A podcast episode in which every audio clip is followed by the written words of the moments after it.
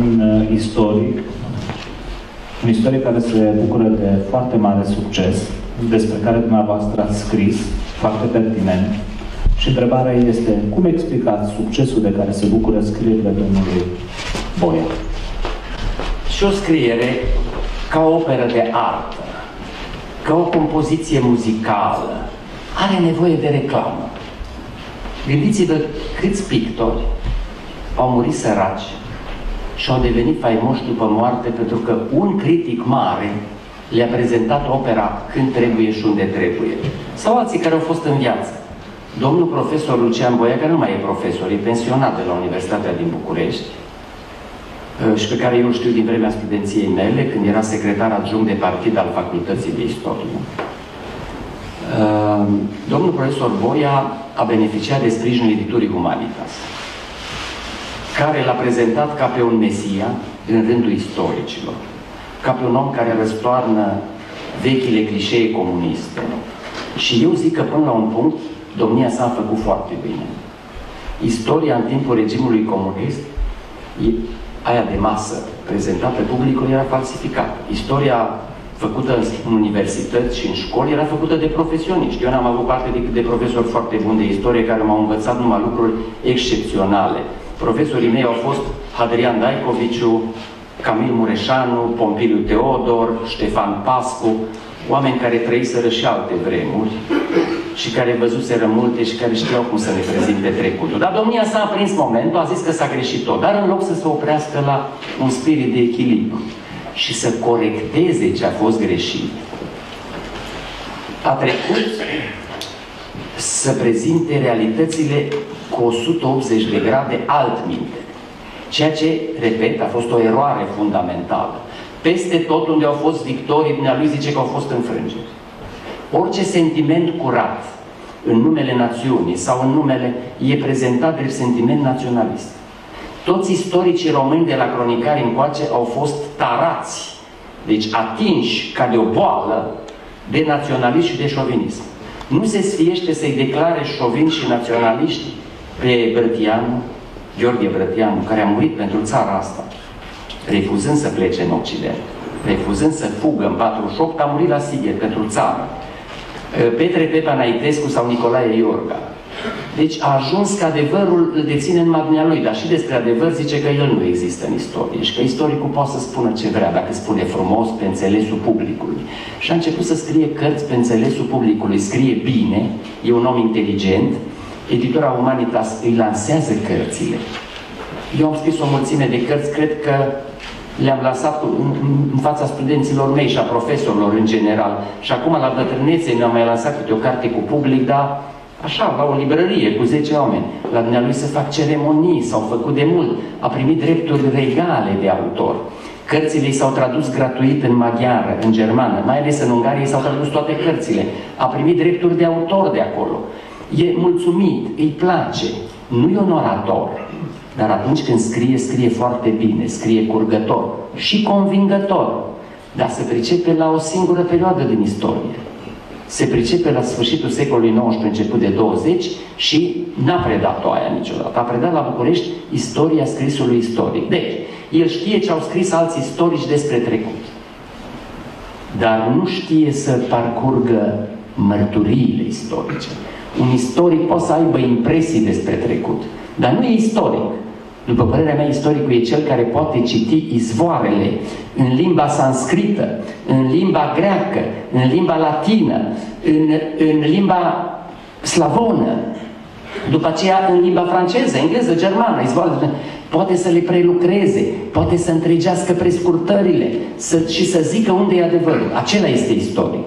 Sigur, nu poate face un om toate astea. Eu mă bucur că pot citi documente latine și preda în limba latină și știu ce au zis în Occident despre noi din secolul 9-10 până prin secolul 16 aceste documente în limba latină, dar altul știe ce au zis alea în greacă, altul știe. Și aceștia sunt istorici. Restul sunt povestitori, pasionați de trecut. Eu pot să fiu pasionat de medicină. I-am spus unui medic care zice că ne-am născut din pelasgi și că noi am învățat pe romani limba latină. Și așa, nu ne crede lumea că suntem latini, că vorbim o limbă romanică, dar uite, dacă mai zicem și prostia asta, că că romanii nu erau romani și au învățat de la noi limba latină, adică de la daci. Și i-am spus, domnul doctor, sunteți un om extraordinar. Aveți un mare succes în medicină.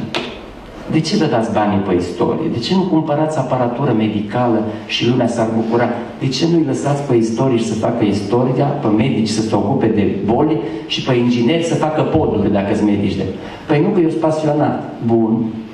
Zic, știți ce? Eu sunt pasionat de medicină. Cunosc toate plantele medicinale. Am, am văzut în săpătura arheologică un instrument de trepanat și știu că în antichitate erau oameni care știau să desfacă creierul și să pună la loc ca să iasă spiritele rele. Sigur că aproape toți mureau. Dar nu mai conta. Un, unul singur a scăpat, că am văzut o urmă cum i s-a prins. E, știți că cutia craniană e formată din bucăți și învățaseră să scoată. Zic, nu, eu le știu toate astea. Mă lăsați mâine pe mine să operez. Viu eu și operez în locul dumneavoastră. Păi că nu, că să vedeți că nu știu ce.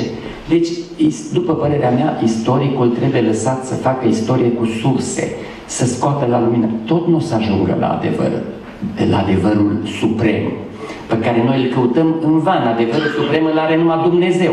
Noi, oamenii, căutăm atâta, dar nu putem să abdicăm de la căutare. Păi zice domnul Boia, zice, dacă tot nu descoperim adevărul, de ce să mai căutăm? Hai să zicem lucrurilor așa cum cum ni se pare nouă că ar fi bine să fie sau cum ar fi fost. Păi atunci eu i-am spus, domnul profesor, hai să nu mai mâncăm, că dacă mâncăm astăzi, mâine ne e foame. De ce să mai mâncăm? Că tot la foame ajunge. Adică, după părerea mea, am încălcat deontologia profesională.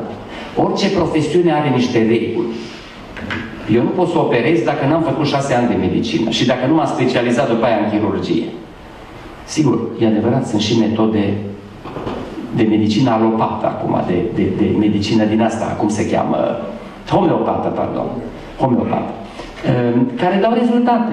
Eu nu contest faptul că un iubitor de istorie care nu istoric, dacă respectă regulile istoric, istoricului, nu poate ajunge. Uitați-vă la Schliemann. Heinrich Schliemann, un neamț pasionat de Iliada și Odiseea, atât a citit despre Troia, Până când s-a dus de-a dreptul în Asia Mică, acolo unde e Troia, atâta s-a învârtit pe acolo și a săpat până a descoperit Troia. Ăsta nu era istoric de meserie. Da, dar ăștia știți cum sunt, rara avis. Adică unul dintr-o mie. Și atunci, când sunt și istorici, că domnul Boi a studiat istorie, dar nu fac istorie după metodele meseriei. Dumnealui ar fi fost un foarte bun scenarist de film, un foarte bun eseist. Dacă pe cărțile lui ar scrie eseuri despre trecut, ar fi un om lăudabil. Nu pot eu să vin să spun, n-au existat capitulații. Pentru că Constantin Giurescu la 1900 a zis că n-au fost. Păi de atunci au, au apărut patru istorici care le-au dovedit. Au fost în arhive și au dovedit că există tratate între țara românească și Moldova și Transilvania pe de parte și poarta otomană. Alea s-au numit capitulații, de la cuvântul latinesc capitulum, care înseamnă capitol, că erau pe capitole. De ce țara românească și Moldova nu au fost ocupate niciodată?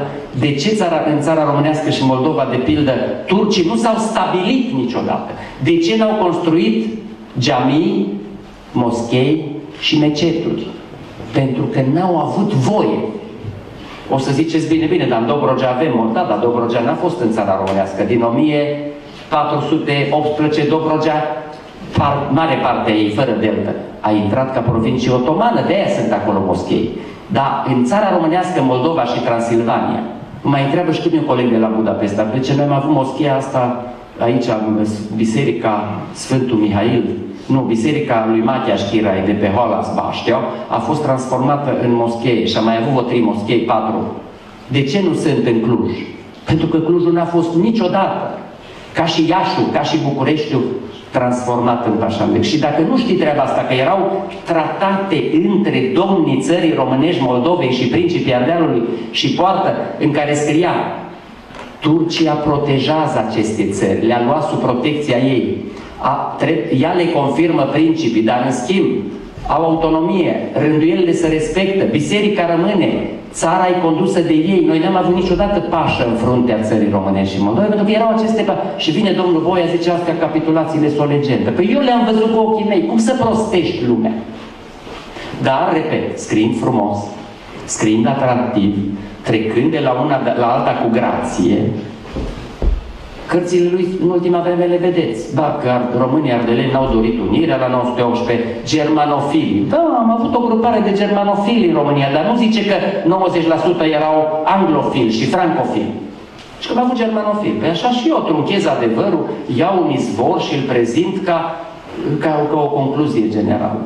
Cărțile lui Boia îi le prezintă la târguri, îl scot în evidență, capă Sfintele Moaște, îl arată, îl arată că este cel mai și cel mai și cel mai. O fi.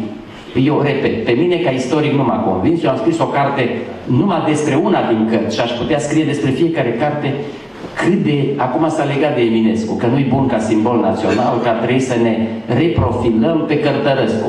Păi dar eu știu pe Cărtărescu personal, eu, e un om admirabil, scrie niște romane interesante, dar să-l pui pe Cărtărescu în manualul de clasa 6 cu un fragment din romanul Orbitor și să scoți pe coșbuc cu poezia mama înseamnă să fii tâmpit, să fii pierdut mințile și așa copiii nu înțeleg nimic. Oricum, deci asta am ajuns. Iorga a scris mai mult decât poate citi un om într-o viață și domnul profesor Boia l-a declarat și pe el naționalist șovin. Predarea proastă a istoriei și ideile astea deșanțate care n-au legătură cu trecutul seamănă vânt și noi culegem azi furtună.